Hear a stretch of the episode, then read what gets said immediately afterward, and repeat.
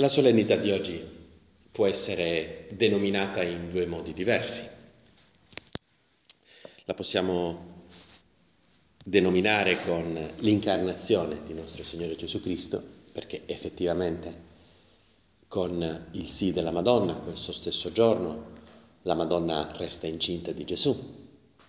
Quindi è in questo, è in questo giorno che avviene l'incarnazione, in cui la seconda persona della Trinità prende la nostra natura umana ferita no? e inizia, entra nella storia, il tutto entra nel frammento, l'infinito entra nel tempo.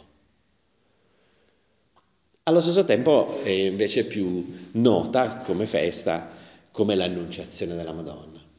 In realtà questi due eventi eh, vanno letti eh, nell'ordine in cui li ho detti, nel senso che sono due cose diverse. Contempliamo oggi l'insieme di tutte e due, però è interessante vedere la dinamica, perché questa dinamica è la dinamica di ogni di ogni vita cristiana, di ogni risposta, perché la vita cristiana è risposta, ciò che c'è prima è la decisione di Dio, è Dio che non ha preparato la Madonna, la Madonna è, Immacolata Concezione già, eh? cioè la Madonna è stata concepita senza peccato originale, no? perdonata, previsis meritis, no? in previsione dei meriti di Cristo, eh, la Madonna è stata appunto preservata da ogni traccia di peccato e anche negli anni della sua vita che aveva vissuto fino a quel momento, 15, 16, 17, non sappiamo quanti anni avesse la Madonna eh, quando ha, ricevuto l'annunciazione, ma non molti più di questo. Non aveva fatto neanche un peccato veniale Maria. Quindi, come dire, Dio aveva già fatto il dono alla Madonna di essere Immacolata Concezione, prima ancora che la Madonna dicesse di sì. A questo è, è, proprio il modo tipico di operare di Dio. No? E, oltre ai doni fatti a Maria, c'è la decisione del Figlio di Dio di incarnarsi. No? Possiamo dire così. Per questo motivo e la seconda lettura di oggi, che è una lettura bellissima, è tratta dalla lettera agli ebrei, agli ebrei, dice è impossibile infatti che il sangue di tori e di capri elimini i peccati. No? Questo qui è molto interessante sapere che gli ebrei avevano consapevo- consapevolezza di questo, cioè colui che l'autore della lettera agli ebrei è uno che conosce molto bene tutta la liturgia del Tempio, probabilmente insomma, un sacerdote, no? Non sappiamo chi sia eh? Il, l'autore della lettera agli ebrei, però sicuramente era uno che conosceva profondamente la liturgia ebraica. Ed è interessante capire che lui questo lo dà per scontato, infatti gli ebrei lo sanno, cioè il perdono dei peccati. Ti ho che il cosiddetto perdono dei peccati che veniva realizzato con i sacrifici degli animali non erano quelli che noi intendiamo peccati, ma erano quelli che erano errori nella liturgia.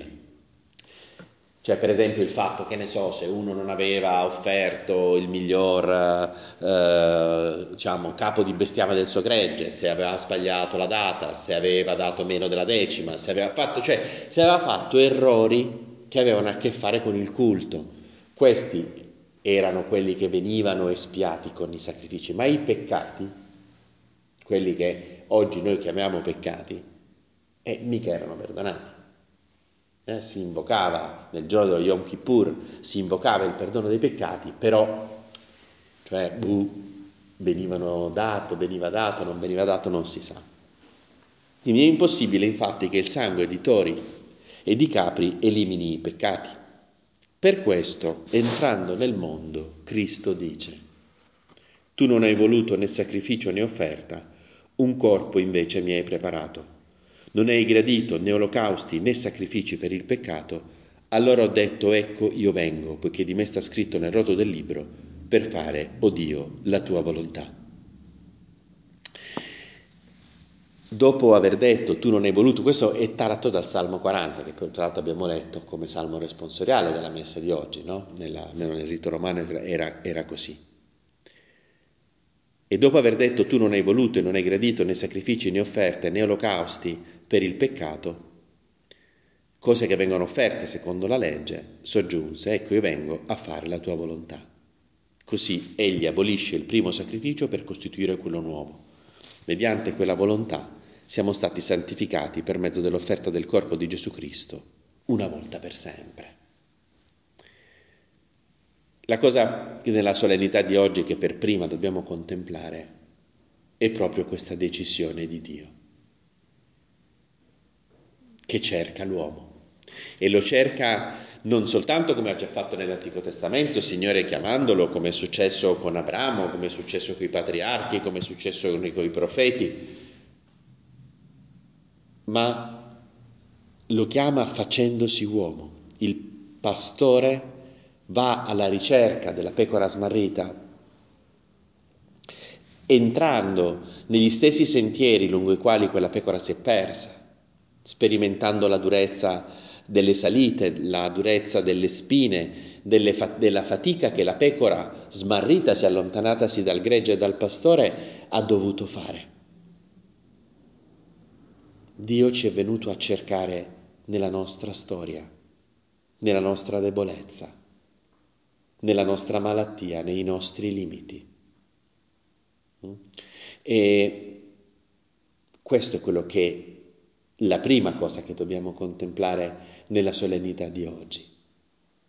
Dio ha voluto mh, mm, mettersi al nostro livello, no? ha sperimentato, non, è evidente che non c'era macchia di peccato neanche in Gesù, ma, ma ci mancherebbe altro, Gesù è persona divina, però pur avendo es, diciamo, eh, escluso il peccato dalla sua vita, però Gesù ha preso l'umanità ferita dal peccato, quindi l'umanità che si stanca, l'umanità che si ammala, l'umanità che muore.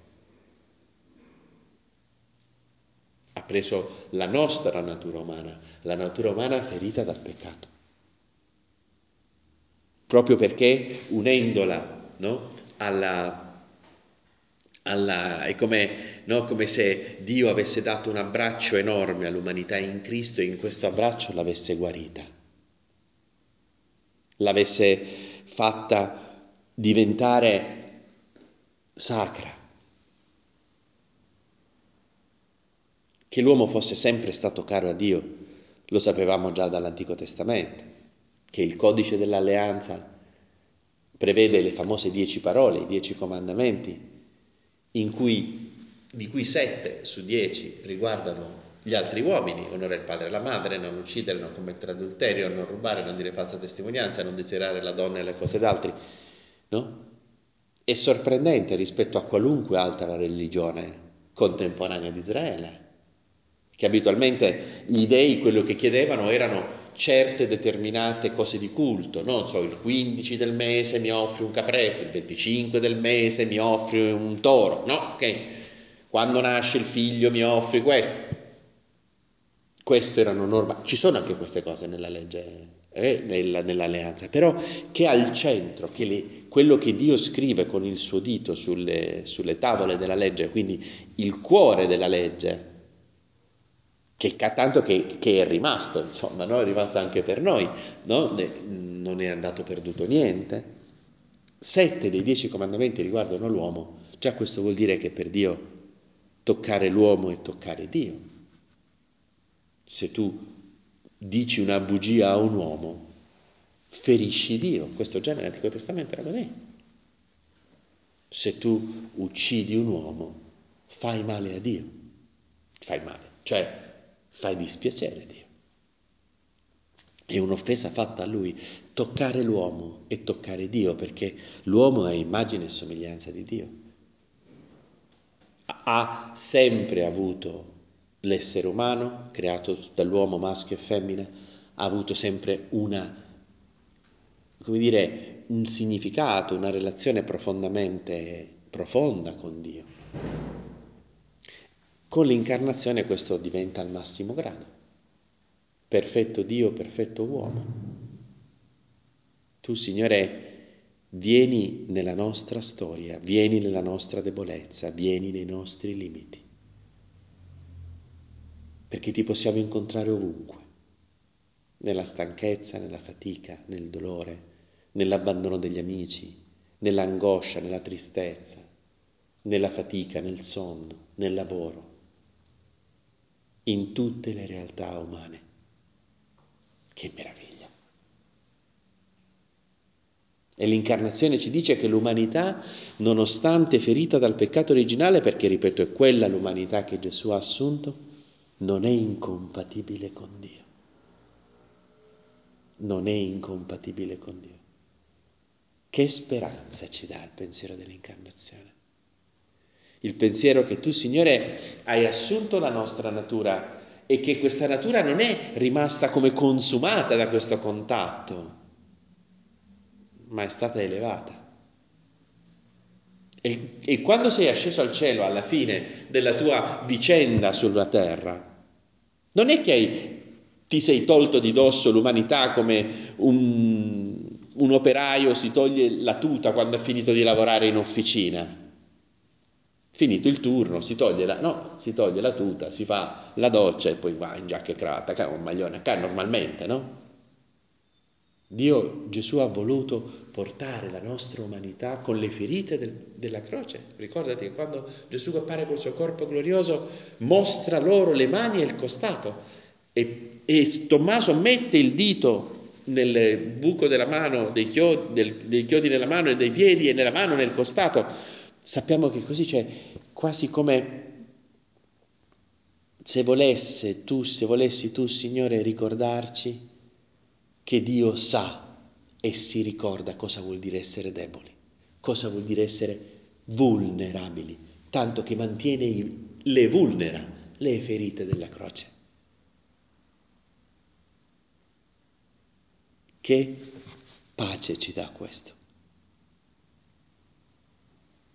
Che gioia, Signore, pensare che tu non hai considerato un tesoro geloso la tua uguaglianza con Dio, ma ti sei svuotato assumendo la forma di servo, divenendo simile agli uomini, come dice San Paolo nella lettera ai Filippesi.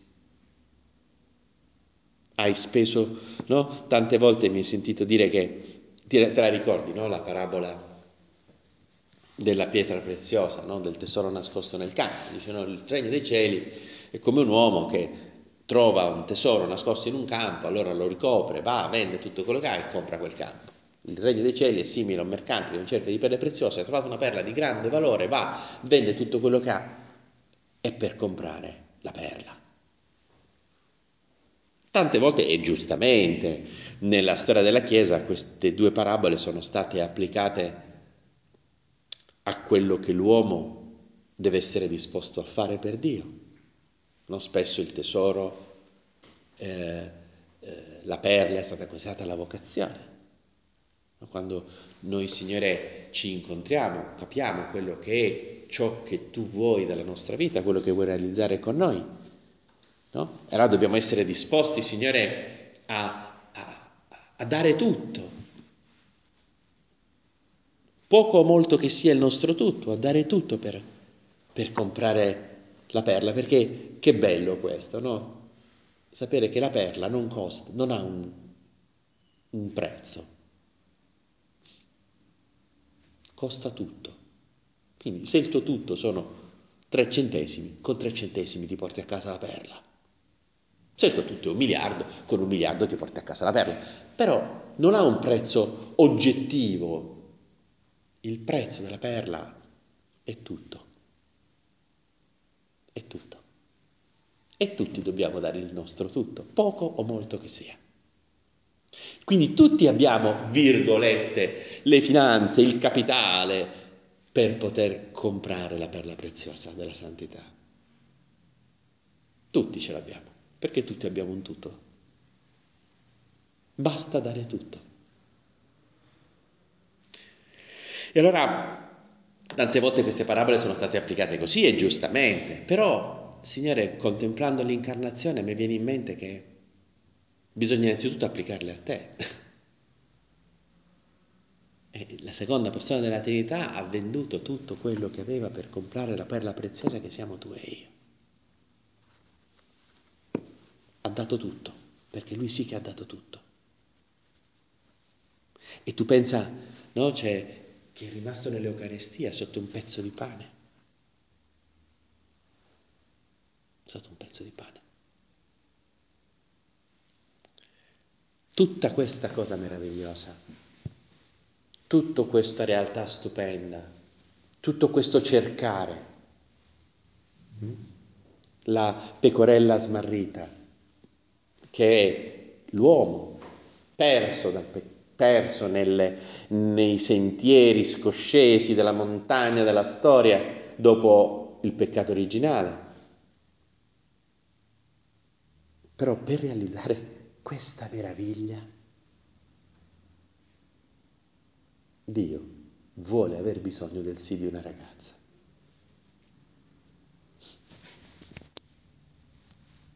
Se Maria avesse detto di no, e Maria poteva dire di no, eh, vabbè, ma Maria non c'era manco un peccato veniale normale, come poteva dire di no? E che scusi, Eva che cosa c'era peccati veniali? C'era niente Eva. Era nello stato, anzi proprio, stava proprio, come dire, cioè, stava meglio di Maria, perché Maria aveva tutte le conseguenze del peccato originale, Eva no. Maria poteva dire di no, cioè da un punto di vista meramente teorico, magari non era manca la prima annunciazione che, che, che si faceva, ma gli era andata a buca Dio. Un altro paese, non lo sappiamo, verosimilmente no, però dico, cioè, in pura teoria noi potremmo ammettere questo, che altre hanno detto di no. Maria poteva dire di no.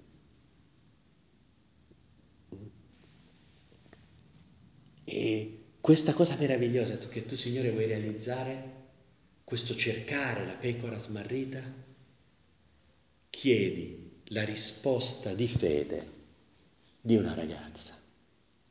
Hai bisogno del sì di una ragazzina di 15 anni, di un postaccio di mala muerte, Nazareth. Di Nazareth non si parla mai nella Bibbia né nel Talmud, che è il commento in cento e passa volumi alla Mishnah, che a sua volta è il commento alla Torah, cioè c'è la Torah, la Bibbia, la Mishnah commenta la Torah e il Talmud commenta la Mishnah. Poi si sono fermati, grazie a Dio, no? E in nessuno di questi tre, sono centinaia di volumi, migliaia e migliaia di pagine, si cita mai Nazareth. Tanto che appunto quando Filippo, l'apostolo Filippo incontra Bartolomeo e gli dice abbiamo incontrato il Messia e chi è? Dice eh Gesù, figlio di Giuseppe di Nazareth. Giustamente Bartolomeo dice da Nazareth può mai venire niente di buono?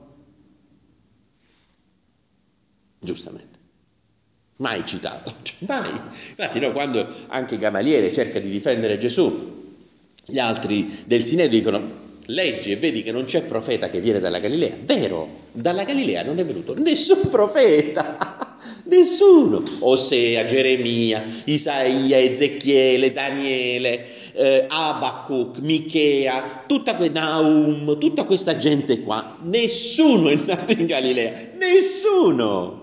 Poi il Messia nasce in Galilea. No, nasce a Betlemme, ma vive in Galilea. E una ragazza di una famiglia povera, per realizzare una cosa pazzesca, Dio ha bisogno della risposta di fede di quella ragazza. Attenta perché, perché questo è, perciò due, i due lati della festa di oggi, della solennità di oggi vanno visti tutti e due, no? l'incarnazione e l'annunciazione. In realtà la seconda è la risposta di fede a quello che è l'azione di Dio, quello che è la decisione di Dio, quello che è l'iniziativa di Dio. Ed è interessante vedere come... Come arriva questa risposta? Perché la risposta della Madonna è interessante, cioè, la Madonna fa un percorso nell'annunciazione. Cioè non è che l'angelo dice, eh, dice eh, fa, eh, ti saluto piena di grazia, rallegrati piena di grazia, il Signore è con te. Sì, no, no, no, non è così, no, non va così. C'è un percorso che la Madonna fa. L'angelo le appare, Rallegrati piena di grazia, il Signore è con te, Haireke Haritomene. Prima, primo passo. A queste parole ella fu molto turbata e si domandava che senso avesse un saluto come questo. Cioè, Maria sicuramente si turba, si, cioè, si, si, cioè è profondamente turbata, eh? Il verbo qui è molto forte, è molto turbata, cioè si spaventa, Mm, non penso che si metta a piangere, diciamo, però diciamo, è, è, una reazione emotiva forte quella che ha la Madonna. Noi, oh, no, non è così, molto turbata. E la Madonna, chi conosce la Sacra Scrittura, sa che quando appare un angelo, eh, la, la missione che viene affidata è sempre molto complessa, no? quello che Dio vuole realizzare attraverso la persona destinataria dell'annuncio è sempre complessa, poi quel Signore è con te, no? Tutte le volte che nell'Antico Testamento viene affidata una missione complicata, l'angelo dice il Signore è con te, dice, no, apposta dice guarda ti sto per dare una cosa complicata, però tranquillo, cioè il Signore è con te. Però questa espressione è tipica delle, diciamo, degli annunci, diciamo, delle, delle, imprese impossibili, no? mission impossible, no? quando Ethan Hunt, no? cioè questa missione se lei vorrà accettarla, no? Quindi Maria di fronte al, a questo entrata, ancora non sa di che cosa si tratta, ma già capisce che è una cosa che la riguarda evidentemente e che sarà complicata, lei si spaventa, pensa di non essere degna, si spaventa perché Maria si turba. Si turba perché vede apparirgli un angelo in casa, probabilmente una parte è quello, anche se l'angelo dire, stava dando l'annuncio a quella che probabilmente sarebbe stata la sua regina, cui sarà stato molto delicato nell'entrare, no? non è che ah, sbatte le porte, cioè, no, entrato, cioè, avrà cercato di non prenderla proprio di soppiatto, cioè, Angelo Gabriele un minimo avrà avuto istruzioni sull'uso, insomma, era la sua regina, eh, non è regina degli angeli, eh? quindi era la regina, quindi andava trattata bene. Ma io penso che il vero turbamento della Madonna è dire qualunque cosa sia una cosa grande e io che c'entro con questa cosa grande? Io che c'entro? Io che sono una ragazzina di 15 anni di un paesazzo sperduto del nord della Palestina, della Galilea, da cui non è venuto nessun profeta, nessuno, nessuno, nessuno. Chi sono io? Chi sono io, Signore? Chi sono io? Questo è il primo passo, no? cioè eh, eh, primo passo, primo ostacolo che la Madonna deve superare, che possiamo immaginare che possa essere anche il nostro. No? Il Signore magari ci chiede qualche cosa di diciamo, si avvicina a noi, capiamo che vuole da noi qualcosa, non sappiamo ancora cosa, però già alziamo le, le difese. Ma io non sono capace. Qualunque cosa tu mi chiedi, Signore, io non sono capace.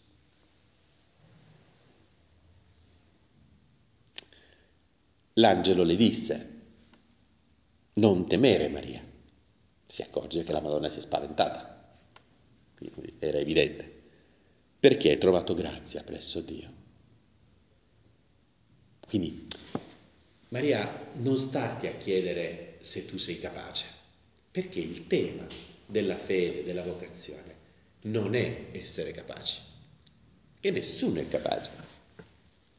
Cioè la vocazione cristiana è evidentemente una vocazione soprannaturale, qualunque essa sia, anche essere padre, sposo, è una vocazione soprannaturale. Ok? Quindi evidentemente nessuno è capace. Nessuno. Perché se è una vocazione soprannaturale, nessuno è capace. Quindi il problema non è essere capace. Per il primo passo della fede, il primo passo della risposta di fede è capire che hai trovato grazia presso Dio. Frase bellissima, bellissima. Come dire, no? Cioè, Gesù, Dio ti guarda con gli occhi a cuoricino. Eh? cioè come sai la, la faccina quella con i cuori, c'è, no? degli emoticon che veramente kitsch all'infinito, però no, è così, cioè Dio ti guarda così. Questa è la prima scoperta che noi, Signore, vogliamo fare eh, in questo incontro che tu vuoi avere con noi, profondo, per farci, per aprirci il cammino della santità, della vocazione davanti. Guarda che non te la stare a menare sul fatto se sei capace o se non sei capace. Tu hai trovato grazia presso Dio. Dio ti ama. Dio ti, custodisce nel potere indistruttibile del suo amore. Non, non temere, non aver paura, perché sei prezioso per Dio. E dopo averle allontanato la paura, le dice quello che dovrà fare. Ed ecco, concepirai un figlio, lo darai alla luce e lo chiamerai Gesù. Sarà grande, verrà chiamato figlio dell'Altissimo il Signore Dio gli darà il trono di Davide suo padre e regnerà per sempre sulla casa di Giacobbe e il suo regno non avrà fine. Ah, adesso Maria capisce. Non dovrà, come, non so, eh, Esther, cercare di convincere il re a non perseguitare gli ebrei. Non dovrà, come Giuditta, guidare la, gli ebrei. Non dovrà fare questo non dovrà prendere le armi come Giovanna d'Arco, no? Dovrà concepire un figlio che sarà grande e verrà chiamato figlio dell'Altissimo. Il Signore Dio gli darà il trono di Davide, suo padre. Maria, che non è scema, capisce che si sta trattando del Messia. In quel momento Maria quindi coglie che l'angelo le dice che suo figlio sarà il Messia atteso da Israele. Mm? A questo punto lei capisce che dovrà avvenire subito sta roba. Allora Maria disse all'angelo, come avverrà questo, poiché non conosco uomo? Seconda difficoltà. Prima è sulla capacità teorica, sulla dignità, però Maria ancora sta pensando al fatto che deve fare lei. Cioè, guarda al compito che il Signore le affida con la ragionevole visione umana, dice, deve essere madre, dice però figlio mio, sa, sa dire all'angelo Gabriele, scusi, cioè, ho capito che questa cosa deve avvenire subito, mo, però io non posso rimanere incinta adesso perché ancora non vivo con quello che sarà mio marito. No? Tu sai che il matrimonio ebraico era diviso in due momenti, come tutto sempre nell'antichità, lo scambio del consenso, no? il kiddushin, in cui e poi dopo un po' di tempo, e poteva addirittura essere un anno, il Nissuin, che era l'inizio della vita coniugale, cioè si, iniziava a vivere insieme. Ma tra i due, tra il Kiddushim e il Nissuin, non si viveva insieme. Okay? Ah, l'annunciazione becca la Madonna lì in mezzo, cioè se già ha scambiato il consenso con Giuseppe, però ancora non vivono insieme, perciò dice non conosco uomo, non ho relazioni intime con un uomo, come posso diventare madre? Segno questo che la Madonna cioè, eh, almeno questo quello poi si può pensare come si vuole. Cioè, non è che avesse colto che doveva vivere un matrimonio virginale. Cioè, lei pensava di vivere un matrimonio normale. Eh? Eh, con Giuseppe. E dopo l'annunciazione che lei capisce. e che vivrà virginalmente il matrimonio. No? Però, secondo step, cioè il fatto di vedere quello che devi fare e di vedere che come, come, come devo fare. Cioè, se Signore tu mi chiami, ah, non so, cioè, sai, il Signore ti fa capire che, so, può, essere una vocazione essere padre, per esempio, no? Tanti, tanti persone sposate, che non, non, ha, non si aprono alla vita perché non si sentono capaci di essere padri, no? non si sentono capaci di essere padri. E, e come avverrà questo? Le rispose l'angelo, lo Spirito Santo scenderà su di te. Quindi se la prima paura della Madonna, quella di non essere degna, di fare una cosa così grande, viene superata con la diciamo, trovato grazia agli occhi di Dio, la seconda difficoltà viene superata con il fatto che lo Spirito Santo scenderà su di te. Il Signore ti darà la forza. Non cercarla prima in te, in soluzioni umane. Lo Spirito Santo scenderà su di te. A quel punto il sì di Maria. Perché è interessante, finiamo subito, perché è interessante aver fatto questo percorso? Perché se la Madonna, senza peccato originale, la più perfetta creatura uscita dalle mani di Dio, ha dovuto fare un percorso per dire sì, mo figurati tu e io che ci abbiamo pure i peccati. Però questi step, questi step li dobbiamo fare tutti, cioè è normale, cioè la prima è la paura, la paura di dire ma io che c'entro, io che c'entro. E la seconda è come si fa, come se dovessi fare tu. Ecco, è interessante no? vedere il momento in cui la Madonna scopre la sua vocazione come ha fatto questo passo e che cosa gli ha aiutato a superare gli ostacoli che si frapponevano alla sua risposta di fede. Allora Maria disse, ecco la serva del Signore, avvenga per me secondo la tua parola. E tutta quella cosa meravigliosa che Dio voleva realizzare si fa realtà perché lei dice di sì. Allora ti chiediamo, Madre, quando il Signore bussa alle porte del nostro cuore, chiedendoci cose piccole o grandi, a seconda dei casi, ma sempre importanti, ecco che sappiamo anche noi fare questo percorso come te. Aiutaci, prendici per mano, guidaci, facci trovare persone che ci possano aiutare a fare questo percorso di fede perché anche noi possiamo arrivare come te a dire di sì, perché si possa realizzare il sogno di Dio sull'umanità, perché si possa realizzare quello, quelle meraviglie che il Signore vuole realizzare in mezzo al mondo attraverso di noi.